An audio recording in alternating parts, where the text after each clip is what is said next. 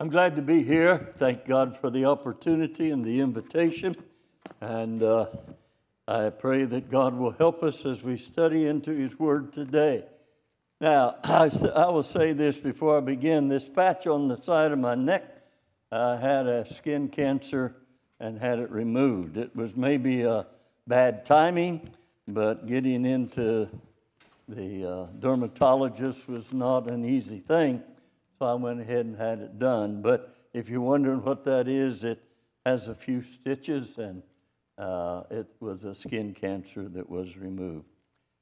Thank God for His goodness to each one of us. And uh, Brother Brian preached uh, Wednesday evening on listening, and he brought a lesson on listening, and uh, he used several scriptures and and one of the scriptures he used was, He that hath an ear, let him hear.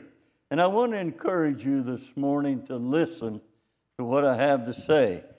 Not because I'm saying it, but because I believe that you need to hear it. And I believe that God does want you to hear it. And I pray that each one of us will pay heed to whatever part of the lesson may apply to us. Before I begin, would you stand? I'm going to read the scripture, pray, and then you can be seated. I entitle my lesson, Understanding Paul's and Barnabas' Disagreement and Separation. Understanding Paul's and Barnabas' disagreement and separation.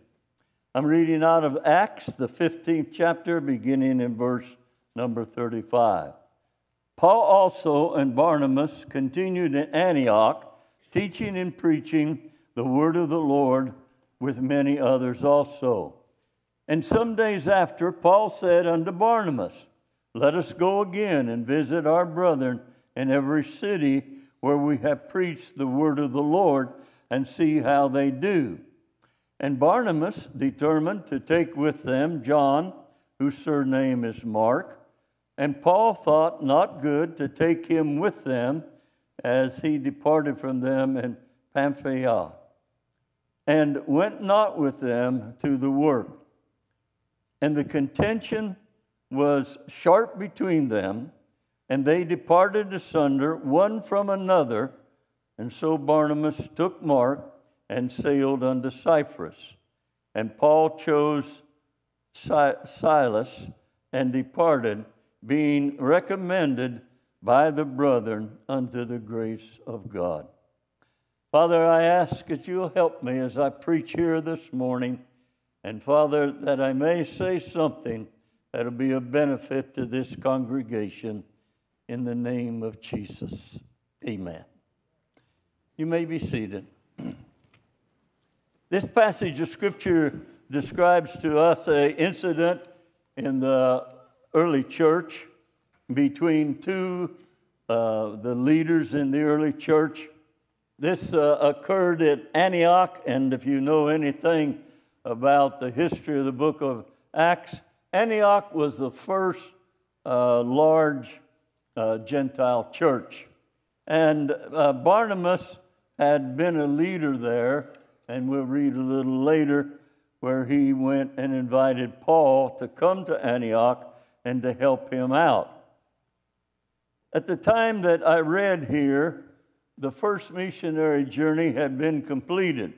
Barnabas and Paul had uh, went on a missionary journey, starting in Cyprus and then going to several people, places that we would call the Middle East today. And they had returned from that, and uh, this is sometime after that. We don't know exactly when, but it said some days after Paul said unto Barnabas. And I, I want to first of all look at some background of this passage of Scripture. I think you need to know a little bit about the players in this passage and a little bit about the background to be able to understand it. And I want to look at it. There are three main players here Paul, Barnabas, and John Mark. All of them uh, were leaders in the early church. And uh, let's look at them. Who was this Barnabas? Uh, Barnabas was not his real name. That was his nickname. He, his real name was Joses, J O S E S. In Acts, the fourth chapter, 36 verse, it said, And Joses, who by the apostles were sure, was sure named Barnabas, which is being interpreted, the son of consolation, a Levite, and of the country of Cyprus. Barnabas, as I said, was his nickname. You know, you get nicknames according to your character or what people see when they look at you. I was a machinist uh, part of my life and working in a machine shop and a journeyman and so on. But anyway, they called me Careful Ken. And uh, uh, there's a reason for that. Uh, anytime that they had something that required care and real close work, uh, you know, some work in the machine shop is in fractions, and that gives you plus or minus 15 thousandths. Some are in decimals, and that gives you plus or minus, uh, 10 thousandths. And then some are, are down to even closer than that. And when they had a real close job, they, they, they gave it to me. And that's how I got my nickname. Well, Barnabas was like that. In the early church, Barnabas was one of those that had offered his property uh, and uh, sold all of his property and gave the, the full sum unto the relief of the poor in the church of Jerusalem. And Barnabas, it says here, the word Barnabas, it gives the interpretation of what it is. It says, the son of consolation. And this, this tells us a little bit about the character of Barnabas. He was a person that was able to console, to encourage, and to help uh, people that were around him. And Barnabas was a man gifted by God as an encourager. I mean, that was his calling. Not all of us are called to the same thing. And, uh, and not, even as a preacher, we're not called to the same thing. And Barnabas was gifted by God to be an encourager. And it was for this reason that he was chosen by the church in Jerusalem to go to Antioch and to encourage these new Gentile Christians. In Acts, the 11th chapter, I read in verse 22 through 26. Then tidings of these things, and the tidings of these things is referring to the Gentiles accepting the gospel in Antioch. Then the tidings of these things came into the ears of the church which is in Jerusalem. And they sent forth Barnabas that he should go as far as Antioch, who, when he came and had seen the grace of God, was glad and exhorted them all. That word, exhorted, means encouraged. He was an encourager. He, he was a son of consolation or a son of encouragement. And he encouraged them all that with purpose of heart they would uh, cleave unto the Lord. He encouraged people to hold on to God. That's what he was, that was his calling as an encourager to stay faithful, to stay saved, to hold on to the Lord and not allow temptation or difficulty to deter you in your service for the Lord. And then it says, For he was a good man full of the Holy Ghost and of faith, and much people was added unto the Lord. Here again is telling us that Barnabas was a good man. He was full of the Holy Spirit. He was a man of faith, a man who had confidence in God. And because of his ministry, much people was added unto the Lord. Then departed Barnabas to Tarsus for to seek Saul. And when he had found him, he brought him unto Antioch. And it came to pass that a whole year they assembled themselves with the church and taught much people. And the disciples were called Christians first in Antioch. Now, Barnabas was sent to Antioch to encourage the people, and he was successful in that. And the work grew so much, there was much people added, it grew so much that it was more than he could do alone. And so he went to Tarsus, which was the hometown of the Apostle Paul. At this time, he is called Saul of Tarsus. Uh, he changed his name, or in the scriptures, his name became Paul. And he went to Tarsus and he found Paul and brought him back to Antioch. And it was at Antioch where Paul really launched his ministry among the Gentiles. And so this was a, this was a great event in the early church. It was a turning point, so to speak. This is when the uh, Gentiles begin to come into the church. Up until this time, the church was 98% Jewish. They were Jew, Jewish converts. But at this time, they begin, the Gentiles begin to come in, in numbers. Uh, this was not the first time Gentiles came in. Cornelius was uh, among those first.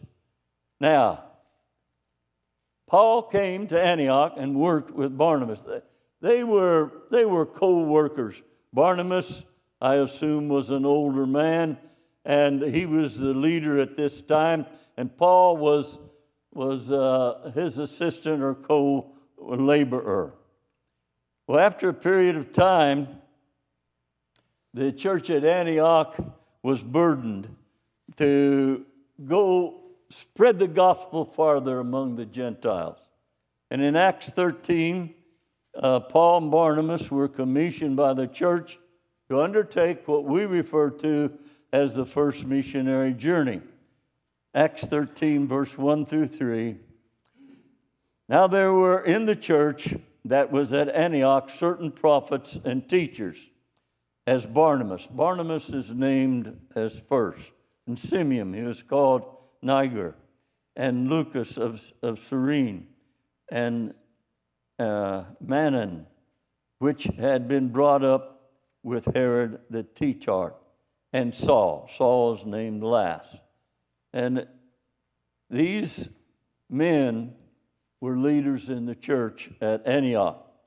And as they assembled to the Lord and fasted, the Holy Spirit said, Separate me, Barnabas and Saul, for the work whereunto I have called them.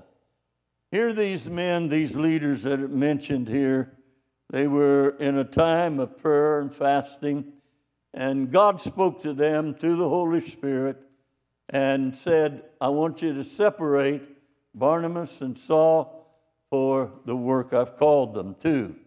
And when they had fasted and prayed, laid hands on them, they sent him, they sent them away. They, the first place they went to after they were commissioned by the church to go and preach to other Gentiles, the first place they went was Cyprus. I assume they went there because that was Barnabas's home. That's where he, that was his uh, hometown, so to speak. But they began there, and then they went to other places throughout uh, what we call the Middle East. And uh, they began their first missionary journey. Now, this brings us up to our text uh, in the 15th chapter. Paul, this is, this is, of course, after they had returned from the first missionary journey some time uh, ago. And Paul also and Barnabas continued in Antioch. Paul and Barnabas, after the first missionary journey, they continued to work preaching and teaching the Word of God in Antioch. And then some days after, we don't know how long, but sometime after that, Paul suggested to Barnabas, Paul said unto Barnabas, Let us go again and visit our brethren in every city. And what he was doing, Paul was saying, Let, us go back and retrace our ch- steps that we did on the first missionary journey. Let's go see how, how these churches are doing, how these Christians are doing. And so that's what they did. And they, he suggested that they go and visit in every city, and he said, see how they do. And Barnabas had a determination, uh, and that was in the 37th verse. Barnabas determined to take with them John, whose surname is Mark. John Mark. John Mark, uh, of course, is the author of the fourth gospel. And uh, I'll talk about him momentarily. But Barnabas wanted to take John Mark with them. But Paul disagreed with him. And it says in the 38th verse, and Paul thought it not good to take him with them because he had departed from them on the first missionary journey. So we see here that uh, Paul um, didn't want to take John Mark. And the reason he didn't want to take John Mark is because John Mark, when they, they faced some persecution, John Mark deserted them and returned back home to Jerusalem. And Paul thought he was untrustworthy and that he should not go with them because he had failed, his courage had failed him. Now, the contention was sharp between them. And I, I looked that word sharp up in its original language, and uh, it meant that it was passionate and sincere. Their disagreement over this was, uh, was uh, uh very strong disagreement whether to take John Mark with them. And so it was not a doctrinal disagreement, okay? It was not, it was not a, uh, something that had happened in either one of these men's lives, but it was a disagreement over another Christian, another person, and they disagreed on, on how he ought to be treated, accepted, etc. And the contention was so sharp that they divided asunder one from another. Now, Barnabas did take John Mark, and Paul chose Silas, who had came with them from Jerusalem to Antioch, and they uh, went in a different direction.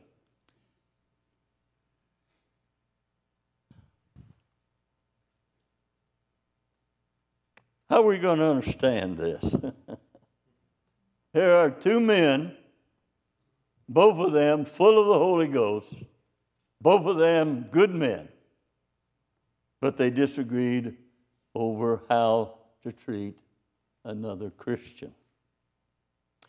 Let's look at John Mark. You know, John Mark came from an important family in Jerusalem. In fact, it was the home of John Mark's mother that there was a there was what in the New Testament, they didn't have churches, okay? They didn't have church buildings, I'll put it that way. They didn't have church buildings. They, they worshiped God in homes. And people that were rather well off, or at least had some money, and their house was big enough to, for the church to gather for worship, they, they had what was called a house church. And John Mark's mother, her house in Jerusalem was one of those house churches. Acts, the 12th chapter and the 12th verse said, And when he, that's Peter, when he had considered the thing, and by the way, this is when Peter was miraculously delivered out of prison, uh, had been condemned to die the next day, and uh, God miraculously delivered him. And when he considered this thing, he came to the house of Mary, uh, the mother of John, whose sure name was Mark, where many were gathered together in prayer. Uh, that when, when Peter was in prison, people gathered in John Mark's mother's home to pray for him. And I just mentioned that because it shows that John was somewhat, came from somewhat of an important family. Second thing, John Mark was a nephew of Barnabas. Mary was uh, Mar- Barnabas' sister.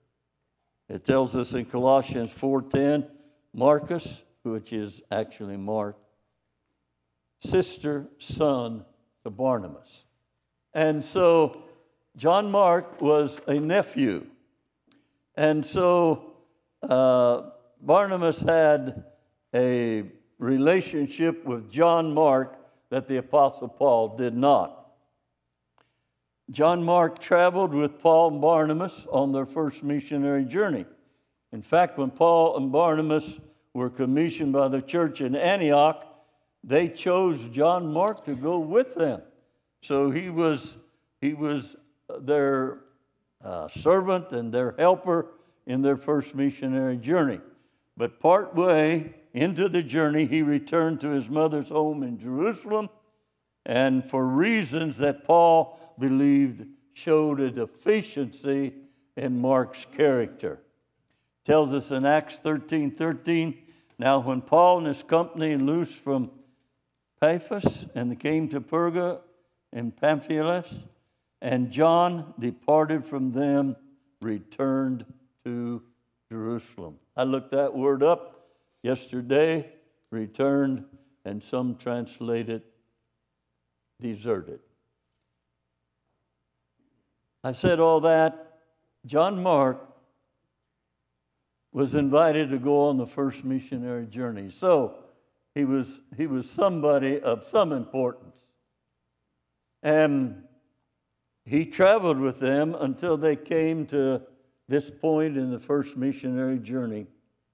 And because of the dangers and the persecutions and etc., he went back home to Jerusalem to his mother's house.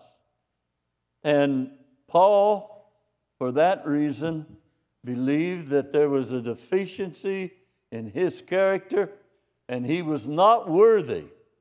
He was not worthy to go to them on what is called the second missionary uh, journey. Now, this disagreement between Paul and Barnabas was so intense and passionate that they separated and went in different directions. Here's two men full of the Holy Ghost, and they, it isn't something between them about each other, but it's a third person. A third person. And their relationship, their uh, how that third person ought to be treated was the root of the problem of separation that came between them. How are we going to understand this? Here's two men that definitely loved each other, had been through all kinds of things together, had uh, served the Lord faithfully at Antioch for several years, had uh, went on the first missionary journey, had been blessed by God together in many ways. And here they come to this uh, situation uh, the reason why I'm mentioning that is these two men did not have deficiency of character in themselves. they, in the, uh, I'll not read it, but in the, in the Bible, New Testament, both of them are called apostles. Barnabas and Paul are called apostles. And both of them, there is direct reference in the scriptures that they were both full of the Holy Spirit. But they could not agree on whether or not to allow John, because of his failure, to accompany them on this second missionary journey. Now, part of the answer is in the disposition of these two men. Part of the answer. Barnabas, as I've already pointed out to you, Barnabas is, is the very word Barnabas means son of consolation. His name was really Joses, J O S E S. Probably it's a Greek form of Joseph. But anyway, Barnabas was characterized by a more forgiving attitude than the Apostle Paul. I mean, it was, it was his disposition, it was his nature. I mean, that's who he was. And so it was easier for him to take John Mark and give him what we might call a second chance. But Paul, on the other hand, was more concerned about the trustworthiness of John. Paul did not consider John to be trustworthy. He, he was not willing to put trust in him again because of his failure. And Paul, therefore, was stricter in his evaluation of John Mark than what uh, Barnabas was. Now, listen to me. Listen. Both Paul and Barnabas had scriptural principle for their argument. Both of these men could have brought up scriptures for their actions and their behavior and their how they treated John Mark. Barnabas was endeavoring to help John Mark regain his courage to face adversity. Uh, in Galatians, it, this is a biblical principle, I think you already know, but Galatians 6 1 said, Brethren, if any, if a man be overtaken in a fault, ye which are spiritual, restore such a man in the spirit of meekness, considering thyself, lest thou also be tempted. And John and Barnabas had this principle. This, this was his, he's trying to restore this brother. And uh, by the way, uh, from subsequent history, Barnabas was successful in doing so. And even Paul acknowledged it later in life in 2 Timothy, which is one of the last books the Apostle Paul wrote.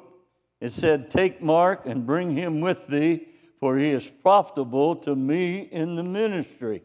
Here, Paul is recognizing that John was profitable. He was somebody of value now and in the work of God. And he was instructing Timothy to bring Mark with him when he come to visit him. Paul also, on the other hand, had scriptural principle behind his argument. The Bible warns us about putting confidence in an unworthy person. And uh, Proverbs 25 19 is just one verse, but it said, Confidence in an unfaithful man in time of trouble is like a broken tooth or a foot out of joint. Putting confidence in someone who is unworthy of that confidence or who's an unfaithful person is like having a broken tooth. If you ever have a tooth break, I had one, had it capped. Uh, you can't eat with a broken tooth. It's painful. And that's what the writer was talking about, or a foot out of joint. Uh, you can't get along very good. But my point is this both of these men had scriptural principle for their action, for their argument. They had script, both of them, but they were somewhat opposite principles. And this is a, this is a problem. Uh, what was the problem here? Well, first of all, it's not a matter of which one had was scripture correct. I mean, if you'd say, well, let's go to the Bible. Well, you will go to the Bible and you find both of them's right.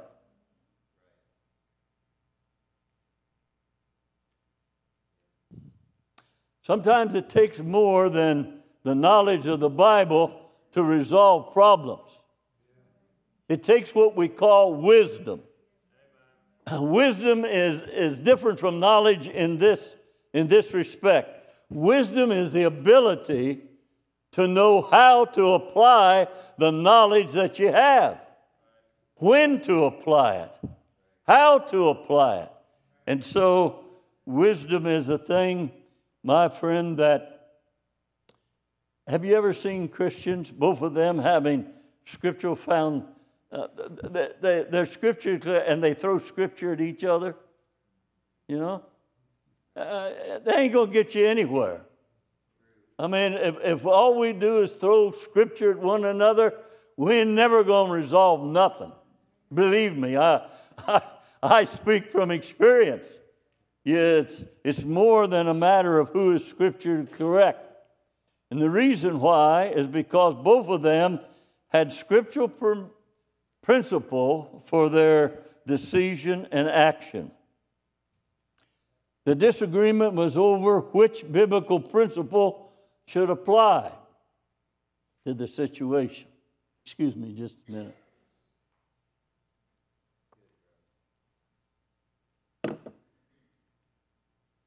I know I'm speaking plain, but I intend to. and I know that you're reading between the lines, and I intended for you to do that.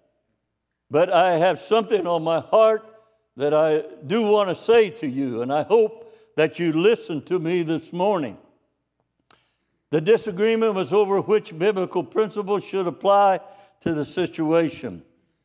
This difference of opinion resulted in a difference of their decision and their action, and which in turn resulted in a separation.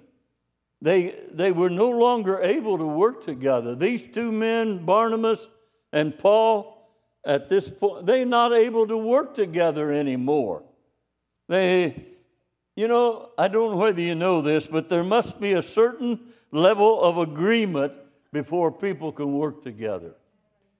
You take people, if, if they don't have a certain level of agreement and they spend their time fighting one another, they ain't going to do any good to the kingdom of God. I, I preached uh, at the Washington School way back there. And those of you that was at the beginning uh, heard me. But I preached a message at that, that school when the, this people that make up this congregation was at a point of decision. And I preached on the subject when is it right to separate? And I used the Bible story of Abraham and Lot. And Abraham and Lot, they were living in the same area. They had, both of them were rather rich in, in, in animals, herds, and so on. And their, their uh, shepherds were fighting. And Abraham he was a man of wisdom, and he said, This is not good. Be better for us to separate. And said, If you take, if you go that way, I'll go this way. If you go that way, then I'll go this way. And he gave Lot the choice. And Lot made, of course, a bad choice because he was just thinking in terms of monetary value. But there must be a certain level of agreement before people can work together. But that does not mean, my friend, that you treat one another as if you're not saved. Uh, see, that's the problem. When people can't work together and they come to a place that Barnabas and Paul did, that they, they had to separate. they would neither one of them done very much good if they had traveled together. They separated. And God blessed both of them. God bless both. Now, we don't have the details of Barnabas' travel, but we do of Paul's. And the reason we do is because the author of the book of Acts traveled with Paul. That's why we have his history and not Barnabas's. But Barnabas was blessed, and John Mark done well, as I've already pointed out. These two men continued to respect each other, and, and Paul actually respected John Mark as far as it went. He just did not think he was trustworthy until he proved himself, and then Paul recognized John is trustworthy. Now, if these two men had turned against each other and claimed Barnabas said, Paul's not saved because of his attitude toward John Mark, or Paul would have said, Barnabas is not a saved man because of his willingness to help John. But too many times we do that, and I know why. We want to justify ourselves and make people or try to help them think we're in God's will. But the truth is that both of these men were in the will of God. Both of them is in the will of God. They just was looking at the same situation through different lens. Listen to me. Separation was based on two different biblical principles forgiveness and accountability. That's the names I give to them. Forgiveness and accountability. Each of these biblical principles have their place in the kingdom of God. Accountability is a biblical principle, and that biblical principle safeguards the church from tolerating sin. The church needs protection from, from appearing to tolerate sin. And the reason we need protection from people thinking we're tolerating sin is because our actions are tied up, my friend, in the honor or in the truth of the gospel. And if people get the opinion that we're tolerating sin, I'm going to tell you, our reputation, our, our uh, influence is going to really diminish. I preached to you, I think maybe the last time I was here, or next to the last time, but recently, I preached to you on a good name and how important a good name and a good reputation is. And accountability is a biblical principle calling people to account. Is a biblical principle, my friend, that safeguards the church from appearing to tolerate sin. If people get the idea we're tolerating sin, they, they ain't going to want to be a part of that. At least anybody that loves holiness is not going to be a, want to be a part. then forgiveness on the other side is also a biblical principle. And forgiveness allows for the restoring of the fallen when they have committed sin. You know, it's not every Christian that lives sinless from the time they're saved. In fact, I've asked this question, I've asked it here, and I know what the answer would be. But I've asked the question lots of different places revivals that are preached in, camp meetings are preached in, local congregations, I've asked the question Is there anyone here that you've been saved at least for one year and you never had to ask God to forgive you for something you said or done? Raise your hand. And I've never had a hand raised. Now, that doesn't mean that there isn't anybody like that. I just haven't met one. But what it does show is that all of us have failures in our life. And John tells us in First John, and, and he, he laid it down so straight that my friend, that a Christian does not sin. I'm not going to go into that. You already know those passages, or ought to. But then he says, you know, if a man sin. That if means there is a possibility. If a man sins, we have an advocate with the Father, Jesus Christ the righteous. So, forgiveness is also a biblical principle. A, it allows the restoring the fallen when they have sinned. Now, these two principles are somewhat opposite qualities, but each one of them is beautiful in its time. You know, there's lots of things that are, are beautiful if they're in season. But if they're out of season, they're ugly. right? You know this. Let me just read it. Ecclesiastes chapter 3, verses 1 through 11. To everything there is a season, and a time to every purpose under heaven. A time to be born and a time to die. Now, the thing I want you to notice as I read this are these are opposites.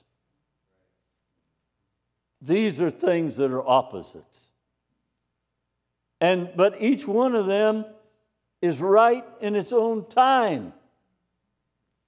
A time to be born, a time to die, a time to plant, a time to pluck up that which is planted, a time to kill, a time to heal, a time to break down, a time to build up, a time to weep, a time to laugh, a time to mourn, and a time to dance, a time to cast away stones, a time to gather stones together, a time to embrace, and a time to refrain from embracing, a time to get, a time to lose, a time to keep, a time to cast away, a time to rend, a time to sow, a time to keep silent, and a time to speak, a time to love, and a time to hate, a time of war, and a time of peace.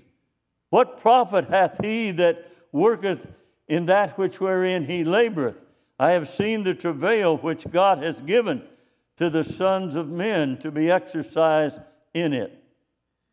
He hath made everything beautiful in its time. Also, he hath set the world in their heart, so that no man can find the work that God uh, maketh from the beginning to the end. The last phrase means we don't understand everything God's doing. But God's made everything beautiful in His time. Accountability and forgiveness are opposites, but both of them are biblical principles, and they're both beautiful in its time. But it can be very ugly when it's out of season. Now, listen to me. It's a good thing for any congregation to have both of these kinds of Christians a, a mixture, a diversity. It is a good thing for a church, on one hand, to have Christians that are disposed to call people to accountability. And on the other hand, to have other Christians who are disposed to forgive a person who has failed.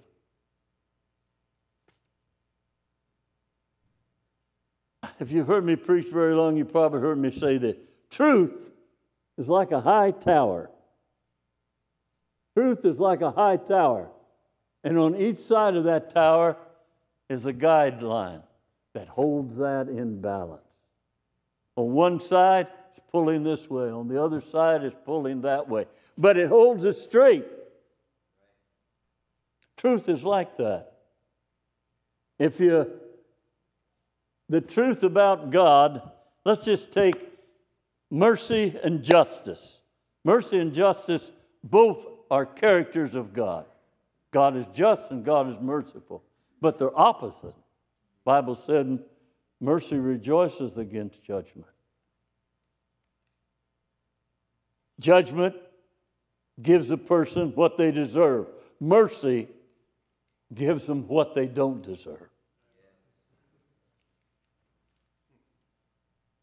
If you cut off one of those, you cut off justice, and it pulls it over here to mercy too far, you'll be forgiving things that shouldn't be forgiven.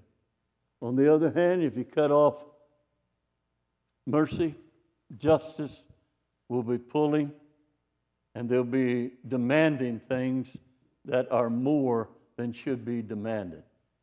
I don't know whether you uh, understand what I'm saying. But diversity along these lines, opposites in the Bible. I mean, in God's character, there's that. I mean, it's, it's a diversity. It's things that are, but they're blended in the right way. There's a balance. It's diversity along these lines that keep the church balanced. A church becomes out of balance when it has a vast majority of members who are strongly disposed to hold people accountable for their sins or failures without giving them much opportunity for forgiveness and restoration. I've seen churches like that. Well, the church at Ephesus uh, in Revelation is, I mean, that they were, they were strong for the truth. There were, there were people among them that claimed to be apostles, and they found them to be liars.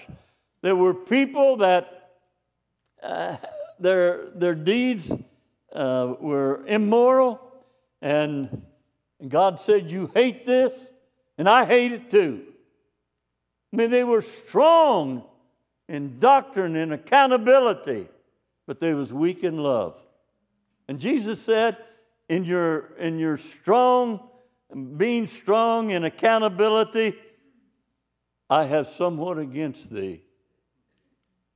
And somewhat means I approve of much you're doing, but there is one thing, and that is that you've left your first love. That we're weak in love.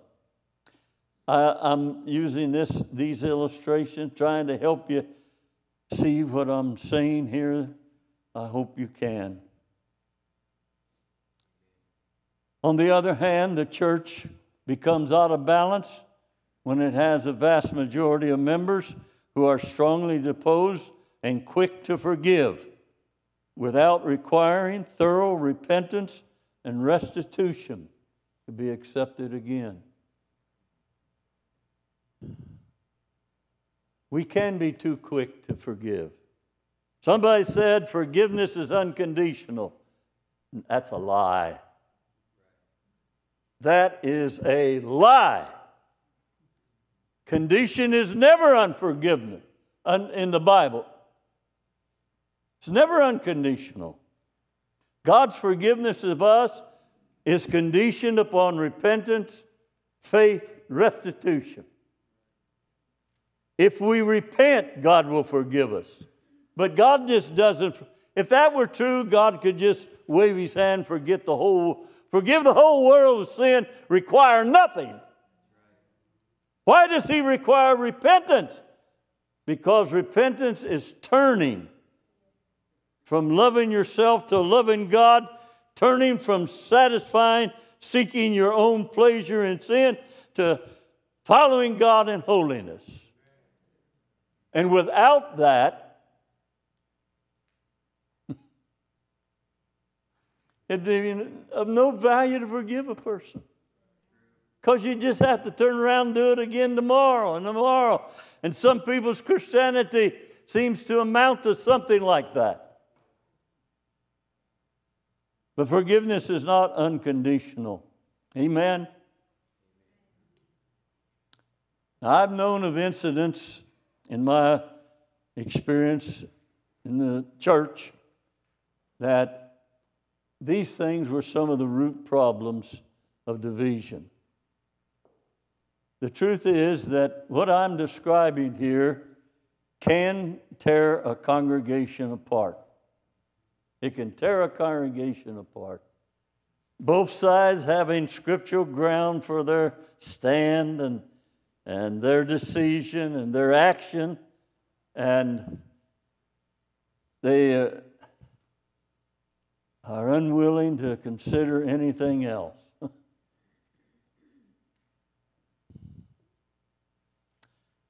the truth is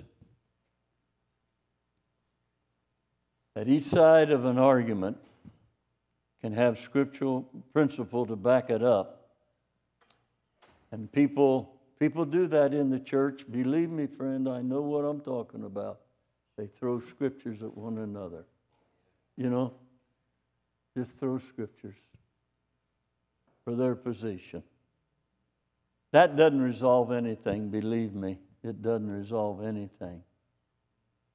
But people that have, they have a scriptural principle that backs up their position and decisions, but they are so strongly committed to their principle that they're unwilling to consider what the opposition or the principle that the opposition has.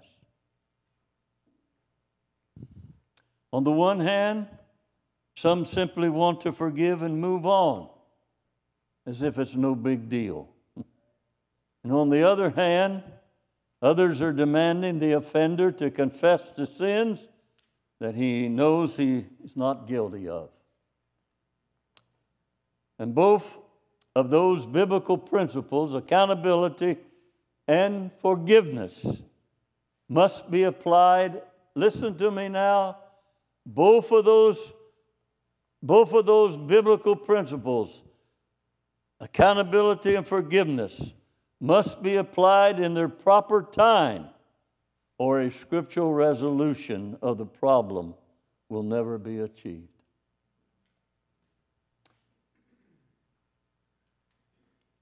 I got some words of advice to each side.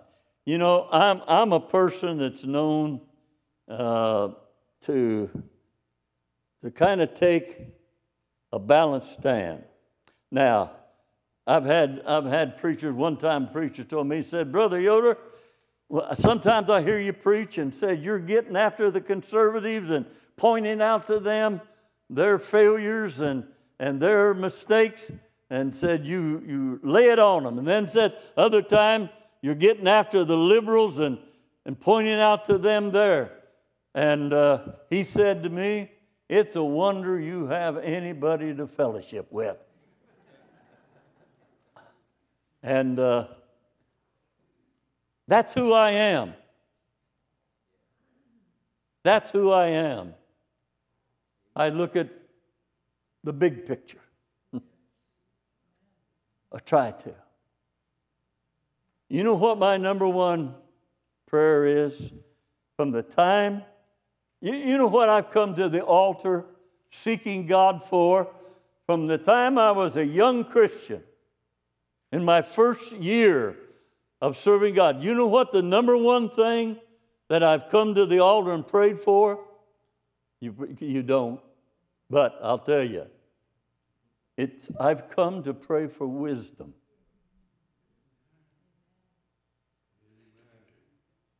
To pray for wisdom. To ask God, I pray for both knowledge and wisdom, actually. But I pray for wisdom. Listen to me. To those who are predisposed to forgive the offense and move on. When a Christian does something that brings a reproach upon his character, it is not a small matter. And the reason why it's not a small matter is because it is bound up in the reputation of the gospel. Therefore, it must be dealt with thoroughly.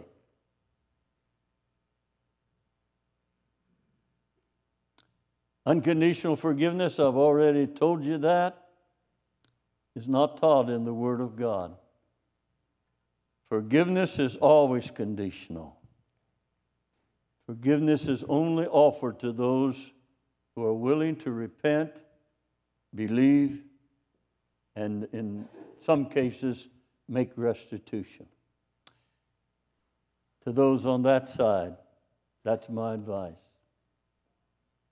To those that are predisposed to hold people to accountability, let me say this to you. You must be careful not to go too far in your demands on the offender.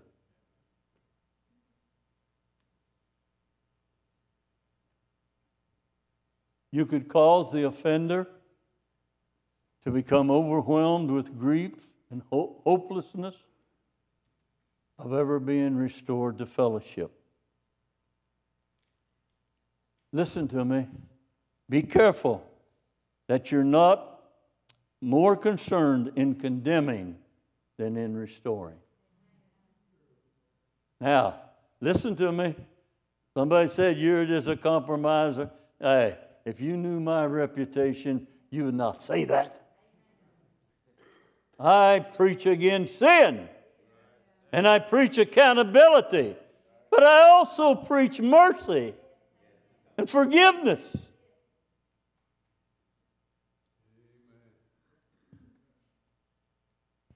Let me read a verse, and then I'm going to close here shortly.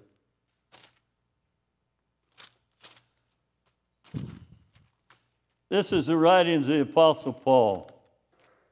The church had problems, as those of you that know anything of the biblical history of the church, you know that they had problems, all kinds of problems, some that we would be surprised that they had. Okay, this is Second Corinthians, the second chapter, and verse 16. Let me just go. The first Corinthians, there was a man that was guilty of sexual immorality. And Paul uh, instructed the church to excommunicate him and put him out of fellowship. And, and the church responded to that. Now, this is Second Corinthians. And Paul says this in the sixth verse of the second chapter Sufficient to such a man is this punishment which was inflicted of many. So that counterwise, you ought rather to forgive him and to comfort him, lest perhaps such a one should be swallowed up with overmuch sorrow.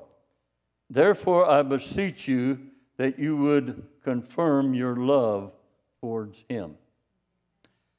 For this end also did I write, and he's talking about his first letter, that I might know the proof of you whether you be obedient in all things. He was saying that in his demands, he was testing their obedience.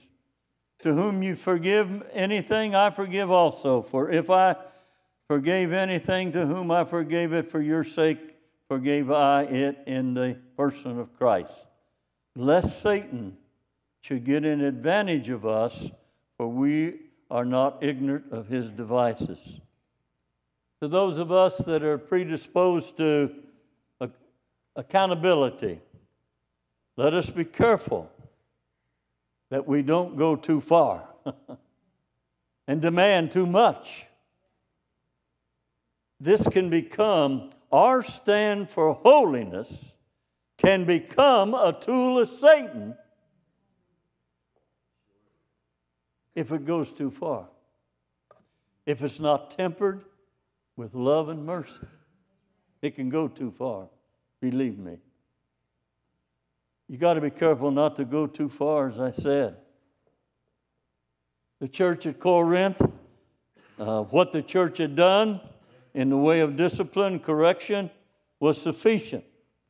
And Paul was saying that now it's time to forgive the offender lest he be overcome with grief. Swallowed up. you know, there, come, there is a time to disfellowship somebody. There is a time, my friend, when offenses are committed. There's a time of discipline and correction. But it should lead the person to a time of repentance. And if the person is repentant and the work is thorough, then there should be forgiveness. Amen? I don't know whether to tell this story or not. I'm going to. When I was a very young preacher, about 19 years old, 18 maybe, 18 or 19, I began preaching when I was 17. But as a young preacher, I became an associate pastor. And I came into the church. The former pastor, not the pastor that was there when I became associate, but the former pastor, had been guilty of sexual immorality he had an affair with the woman who played the piano. Now, it was known, and uh, uh, he he uh, was sorry for what he'd done and all of that. And it was during a, a revival meeting, I think on Friday night, but anyway, during a revival meeting, that he came in back to the church, the church that he had failed in. And uh, after church, they, they went to him, the man that was head on the board of trustees went to him, and they had a meeting.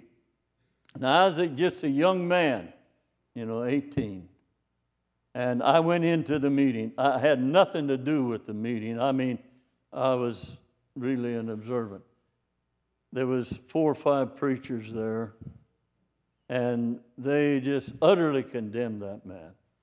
And he, he begged them, he said, Let me come to church.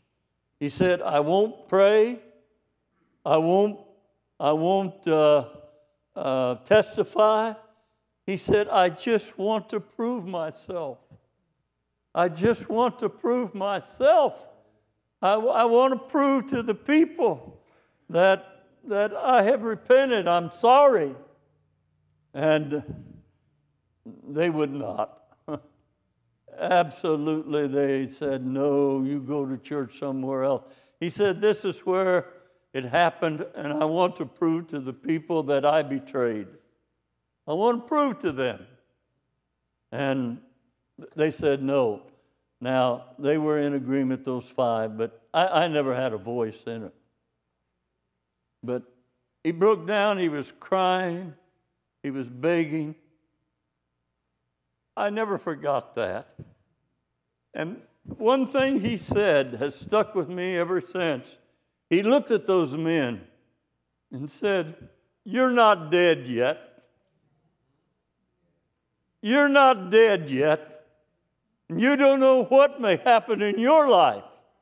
Of those five men, three of them, two of them fell into homosexual activity later. One of them was living in adultery at the time that he that I'm talking about. So easy to judge, right? That has to be tempered too. You ain't dead yet, friend. What you give out may be measured back to you again. How you treat others may be measured back to you again before you end your journey. So be careful. So, on both sides of this, I'm a pleading.